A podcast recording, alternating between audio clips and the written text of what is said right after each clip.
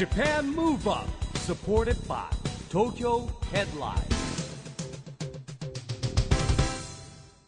明けましておめでとうございます。日本を元気にプロデューサーの市木浩司です。明けましておめでとうございます。ナビゲーターのちぐさです。 Japan Move Up この番組は日本を元気にしようという東京ムーブアッププロジェクトと連携してラジオでも日本を元気にしようというプログラムです。はい。また都市型フリーペーパー東京ヘッドラインとも連動していろいろな角度から日本を盛り上げていきますさあいよいよ2016年に突入いたしました、新年に入りました。ねえ、2日でお正月ね。いいですよね私1年で一番お正月が好き。そうですね。なんとなくやっぱり123ぐらいはちょっとねやっぱ仕事もなく落ち着いてる感じがねありますね。ウキウキしますよね、い。や2016年市木さんはどんな年にしたいですか？いや今年はですねいよいよリオのオリンピックが開催されますんで。なんかもう東京オリンピックのことばっかり考えててなんかこう一瞬こう飛んでしまったんですけど、今年そうなんですよね。決して忘れてはいけない。まあリオがありますけど逆に言うとですねリオが終わったらもう次東京ですから、そっか東京へのカウントダウンが始まりますいよいよっていう感じがいたしますよいよいよねしたね。ささあちぐささん2020年何歳でしょうか、2020年は、うん。まあ数えなくていいです。よ30はい。さあそして今年ははい。オリンピックも楽しみですけれどもサミットが日本の伊勢志摩で開催されるね。サミットですよ。はい。もう地方創生の一環ですよね。伊勢志摩伊勢神宮もありますし。そうですよ本当ね私も家族旅行で行きました、うん、いいとこですよね。ねえはい、伊素敵は。えー、2016年最初のゲストはですね、はい。そんな伊勢志摩のある三重県のトップの方にはい。お越しいただきました。2016年一発目にふさわしいゲストの方ですね。三重県知事の鈴木英慶さんですはい。鈴木さんはですねなんと1974年生まれということで41歳なんですよまだ。若いんです私の姉よりも若いんですよ。本当ですか。びっくり。あのね、まあ、あの優秀な方で、まあ、東京大学の経済学部から中小産業省今のは経済産業省ですね、はい。入省されまして、えーなんと第一次安倍政権時にはですね官邸スタッフとしてもあの教育再生やですね地球環境問題やってたんですって。でですね2011年に三重県知事に就任なんですよ。はい。あのそしてですね奥様は元シンクロナイドスイミングの五輪メダリスト武田由美子さんなんですよ。ねえ素敵なご夫ね。まああの本ね、素晴らしいねいろんなえー多彩なキャラクターを持たれたね、うん。えー鈴木さんですね。いろいろお話をお伺いしてまいりましょう、この後は三重県知事鈴木英慶さんのご登場です。 Japan Move Up supported by Tokyo Headline。この番組は東京ヘッドラインの提供でお送りします。Japan Move Up それでは今夜のゲスト三重県知事の鈴木英慶さんです。こんばんは。こんばんは。よろしくお願いいたします。よろしくお願いします。明けましておめでとうございます。明けましておめでとうございます。いやー若いですね鈴木さん。まずお若いあですよねのねあの本人に聞くのもなんなんですか？今おいくつですか？今41歳ですね。41歳ですよはい。ね若い知事ですよね。え。ーしかも知事になられたのが。36の時ですね。私今年36歳ですよ。なるほど。知事。知事どうですか？今までの人生どれだけチャランポランかっていうのをなんか考えてしまいますでもねあの鈴木さん最初はあの通商産業省に入られたということなんですけれども。そうですね。な何年以来？30えっとね何歳まで？9年8ヶ月勤めてましたね。えーあそうですか、はい。でどんなお仕事をされてたそうですね。ね。あのベンチャー企業の支援とかね、1円で会社作れるよとかですね。はあ。あるいは小泉政権だったんでね、特区っていう地域の規制緩和する制度とかね。えあるいはジョブカフェっていうフリーターニートの子たちの働く場を探そうみたいな。ーまあ地域を回ったり企業を回ったりっていうねそういう仕事が多かったですね。なるほどね。でも今もですねあの今経済産業省っていうんですけどまあ僕も仲間が結構いるんですけどね、はい。有名な方ですよ鈴木さん。あの伝説の人みたいになってね。伝説の人。いやいやいや。なんか態度がでかかったからじゃないいやいやいやなんかいろいろやっぱりいろんな新しい試みをね、ええ。入れたわけですよね。そうですね。まああの先のあのフリーターニートの問題とかも含めてね、まあ、確かに新しいポジションが半分ぐらいありましたんでね。はい。ね。ちなみにどんなポストだったんですか？それはなんか。その時はねあのー人材育成みたいなところでね、はい。その先の若者の就職とか、はまあ教育といえば今キャリア教育みたいなのはねもはい。う全国的に当たり前になってますけども、はい。まあそういうのを文部科学省任せじゃなくてね、うん。あの経済産業省職業の出口のところも考えていこうみたいなポストとかですね、まあそういうのがありましたかね。なるほどね。あと農業農商工連携ってね、はい。あの農業と商工業を連携させようみたいな、はい。今6次産業化って当たり前になってますけど、はいはいなんかそういうね文部科学省と対決したり農水省と対決したり、対決。あのそういうとこが多かったですね。あーいわゆる規制緩和ですね。そうですね。なるほどね。でそんな鈴木さんがですねあのどんな転機で知事になろうというか形そうですね。あの本籍地が三重県だったご縁があって、2009年の衆議院議員選挙に三重県のまある選挙区から出たんですけども、ええ。まあ、その時はね僕の力不足でまあこの大惨敗しましてねダブルスコアで負けたんですけども、まあ、その後三重県でねあの地域活動してる中で、まあ、あの本当三重県もったいないなと思って伊勢神宮とか松阪牛とかもい。ろいろあるし、ええその知られてないものでもいっぱいあるのに、はい。全然まだまだ知られてなくてもったいないやんかっていうふうに思ってるところね、うん。あの知事選どうっていう話もいただいてなるほど。でチャレンジしたって感じですね。36歳ですからね当時最年少。そうですね。あの今も最年少ですね。ああはい。破られていない。うん。すごいですよね。あの知事としてあのまあそのねもともと三重県出身ということであのなられてからどんな取り組みから始まったんですか？そうですね。特にあのまあ東日本大震災の1か月後だったんで、うん。まあ、とにかく防災対策をしっかりやろうということと、うで平成25年が神宮式記念遷宮がありましたので、はい。まあ、これは観光売り込みの大チャンスだということで、んまあ、やりまして、まあ、神宮参拝客が1420万人これ過去最高ですし、その年の観光客も4080万人で過去最高になりまして、はあまあ、そういう観光 PR への取り組み、えー。まあ、そのあたりが、まあ、特に力を入れた防災とかあのなんかよく知事になった時とかに、椅子に座って、はい。あのどういう知事になりますか？とか、はいい、つの感想どうですか？とか、うん。あのテレビでは聞かれるじゃないですか、はいはいでその時僕はあの防災知事と営業知事になりますって言いましたんでまあ、そのあたりを中心にやらせていただきましたね。えー。まあ伊勢神宮ありますからね。あの、僕もあのちぐさも行き行きますよね。よくね、はい。伊勢神う宮ん、ありがとうございます。もう伊勢神宮はね特にその自分が置かれてる環境によって感じ方が違うので、うん。ぜひいろんな人生の節目にね何度も訪れていただきたい場所ですね。あーでも海もありますし、あの僕はね昔あの広告会社で働いてたんで三重祝祭百っていうのがありましたね。ありましたね。1994年ぐらい94年ですはいね。平成5年の神宮式記念遷宮の翌年に、はい。まあそのポスト遷宮みたいな形で、はい。あやりましたね。えー。はい。結構いろんなまああのなんていうの素晴らしいゴルフ場とかもあるしそうですね。はあのええ。自然も豊かですしい。ね、ゴルフ場は74個ありましたね。全国で10番目に多い。そんなにあるんですか？はい。プロゴルフツアーも行われてますんでね。はい。自然豊かですしね。本当そうですよね。うん。であのこの番組ではですね地方創生のキーワード、まあ、いろんなヒントを探ってるんですけれども、まあ、鈴木さんが考える地方創生っていうのキーポイントって何ですかね、そうですね。まあ、このホームランって多分ないと思うんですよ。うん。なんかこれをやれば一発解決みたいな多分ないと思うので、まあ、ヒットとかバントとか犠牲フライとかいろんなやつを積み重ねていかないといけないと思うんですけども、まあ、戦略戦術よりも、まあ、やっぱり自分たちの地域は自分たちで何とかするんだっていう地方自治体の覚悟、でそれから住民の皆さんのアクション、まあ、これがやっぱり一番大事だと思います。それから国も、まあ、そこまで言うならね地方創生だって言うなら、やっぱ発想の転換してもらって、自分たちの権限とか財源とか人材とかをしっかり手放してもらってね、地方にどんどん移していくと、まあそういうことをしてほしいですけどまあでもあのさっきも言いましたけど大前提は地方が自分たちの地域は自分たちでやるという覚悟と住民のアクション。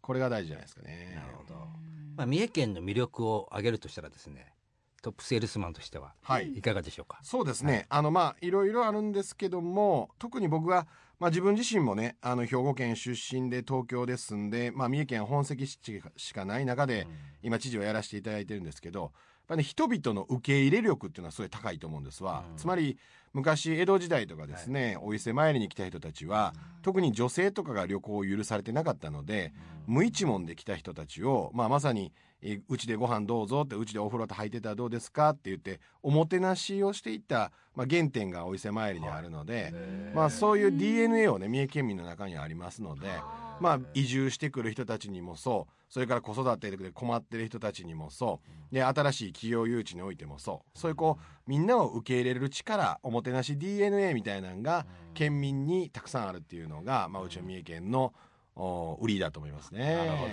まあ、あとはなんて言ってもねやっぱり伊勢神宮お伊勢さんがあるからいろいろ守られていることもあるし、まあ、今回のサミットもやっぱお伊勢さんがあったから決めていただいたし、はいっていう部分がありますね。えー僕も赤服も大好きでですね。あー大好きです。必ず買うんで私もすけど一度ですね。あれもね一つのやっぱりね。ねえでも本当食も豊かですものね。そうですね。あのーお肉も。はい、松阪牛はやっぱすき焼きにしていただくと、まあ一番美味しいですし、最近はね、あの松阪牛のホルモンとかもすごい、まあ、人気があるんで。えー。このホルモンとかもう3000円ぐらいでたらふく食べれてねもう超満足できますからね。そういうのもいいですね。でもやっぱりあれはですよね。三重県行かないで食べると高いですよね。都会で食べると。そうね。今うちの近所のスーパーにうん。松阪牛専門のうん。なんかあのお肉コーナーがあって、はい。へあの手が出せなかったです。じゃあぜひあの三重県にお越しいただいて、はい。あの食べていただくとそうですね。いいですね。はい。あー。えーでも2016年5月の26日27日には、まあ、三重県で、えーサミットが開催されるわけですけれども、はい。そんな三重の魅力をね、えー各国のトップの方々に知っていただくチャンスでもあると思います。どんなおもてなしを？そうですね。まあまずはやっぱり我々安全が第一のおもてなしだと思ってますので、まあ、今回パリのテロ事件もねありましたんでとにかく官民挙げて今あの劇場とかレストランとかもターゲットにされてましたから、はまあ、とにかくテロ対策とかうん。安全に万全を期すと、まあ、いうことですね。その際にはやっぱり交通規制とかね住民の皆さんにあのちょっとしんどい思いをしてもらわなあかんところもありますけども、でも何かあってはせっかくサミットやったのに意味がないですから、とにかく安全がしっかりしたおもてなしと。であとは今もうすでに22カ国の海外メディアの人にも来ていただきましたけれども、まあ、とにかくあの伊勢志摩地域以外もねあのこの前は伊賀地域の伊賀忍者の忍者体験をあのしてもらったりとか、ああとはあの鈴鹿サーキットのね F1 のやつを見ていただいたりとかまあ、そういうのをしましたんで、まあ、いろんなこの三重県の海外のメディアの皆さんにいろいろ見ていただくというようなこともしたいというふうに思いますね。あとはまあなんていうのも食ですね。伊勢海老とかアワビとかあの美味しいものありますから首脳や、ね、配偶者の皆さんに食べていただきたいですね。そういうね松坂牛伊勢海老がありましたねこれ。伊ちょっと勢海老も忘伊勢海老もありましたねねそうなんですこれは食としては最高ですねこれね。自信を持ってねお届けできますよね。えー鈴木さんこの番組はですねオリンピック・パラリンピックの開催が決まりましたえー2020年に向けてですね日本を元気にしていくために私はこんなことしますというアクション宣言をですねゲストの皆さんに頂いただいてるんですけども、えー今日はですね、はい。鈴木さんのアクション宣言をお願いしたいんですが。はい。いいですか？はい。私鈴木英慶は2020年を目指して日本を元気にするために三重から第二の吉田沙保里をガンガン出します。おー。あのーご覧の通りね、ええ。あのー霊長類最強女性と言われる吉田沙保里さん、はい。三重県津市の出身なんですけあれども。なるほど。でちょうど2020年の翌年がですね、ええ。三重県で国体があるんです、えーでオリンピック2020の2年前が三重県でインターハイが全国のやつがありますので、まあ、ちょうど今三重県全体としてもいろんなアスリートをね、はい。育てていこうというようなことであの今取り組んでいるところですので、うん。第二の吉田沙保里といえる、まあ、いろんな種目のね、うん。あの人たちをどんどん三重県から、うん。あの輩出していけるようにねあの取り組んでいきたいと思いますうね。ん。でもそうですよ。やっぱ2020年目指して、まあ、4年後なんですけれどもやっぱね子供たちのね目標とか夢にはなりますしね。そうですね。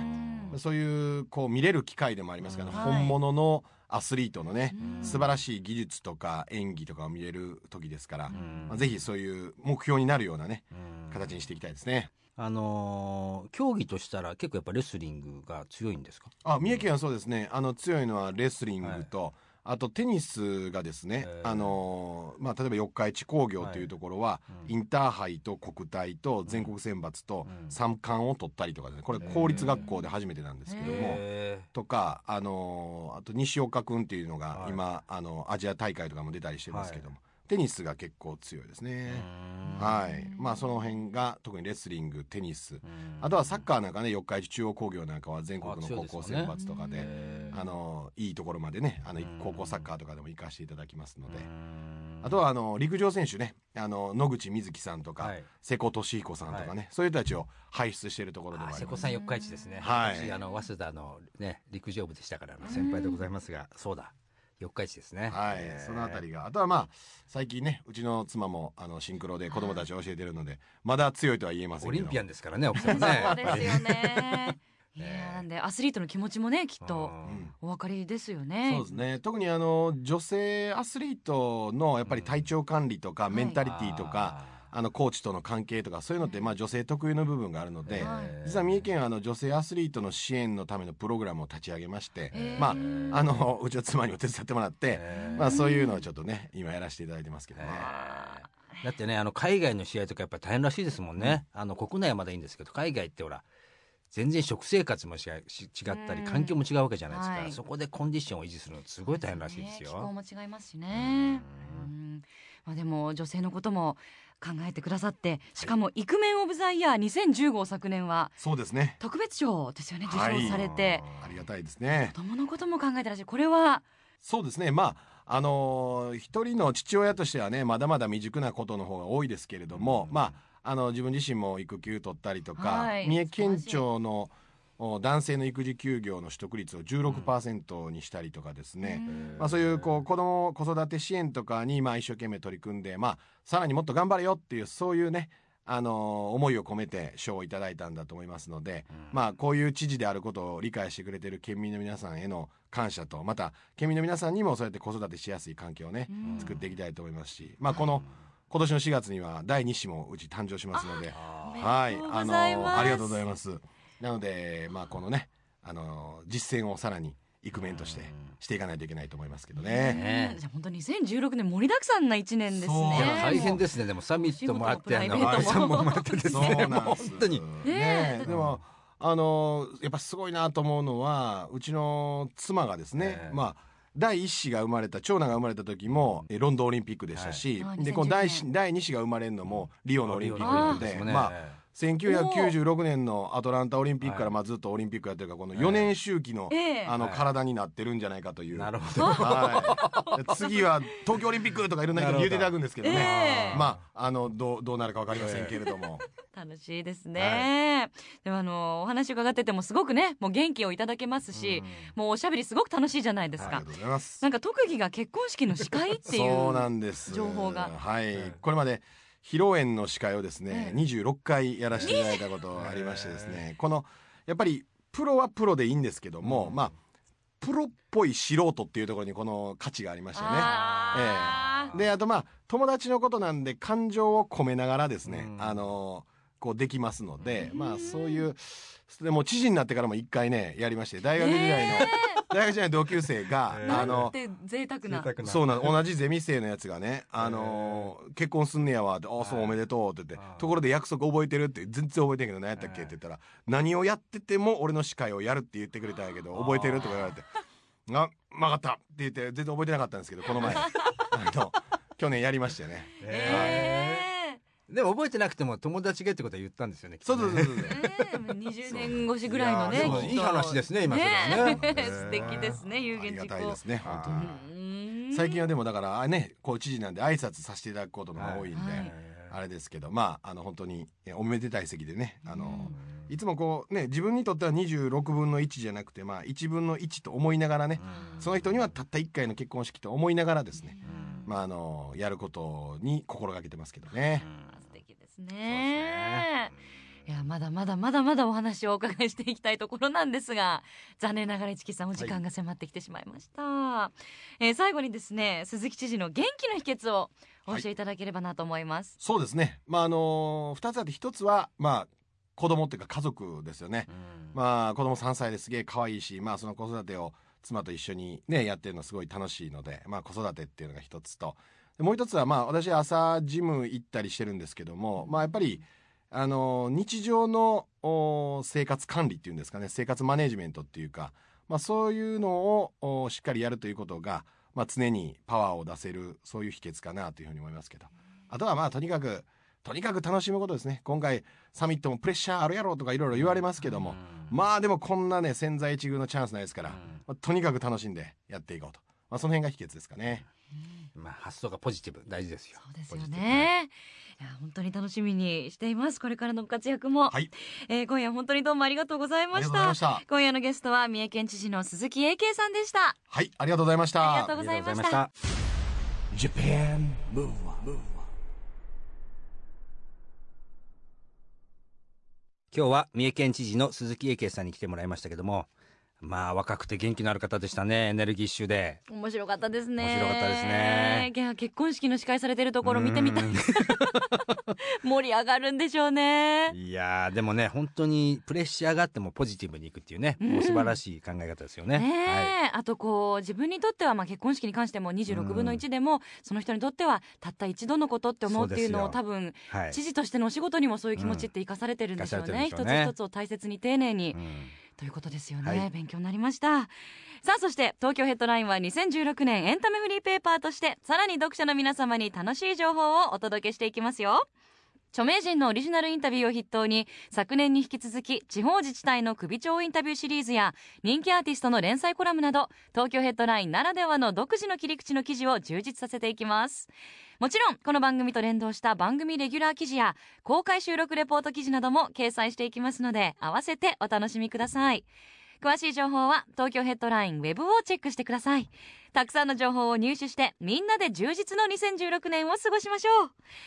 それではジャパンムーブアップそろそろお別れの時間です。今年も元気のヒントをたくさん見つけていきましょう。はい。今年はいよいよリオのオリンピックの年です、はい。えー東京オリンピック・パラリンピックが開催される2020年に向けてですね日本を元気にしていきましょう、はい。 Japan Move Up お相手は市木浩司と。ちぐさでした。それではまた来週。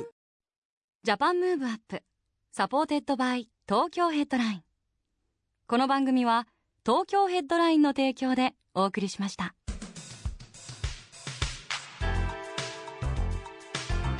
Japan Move Up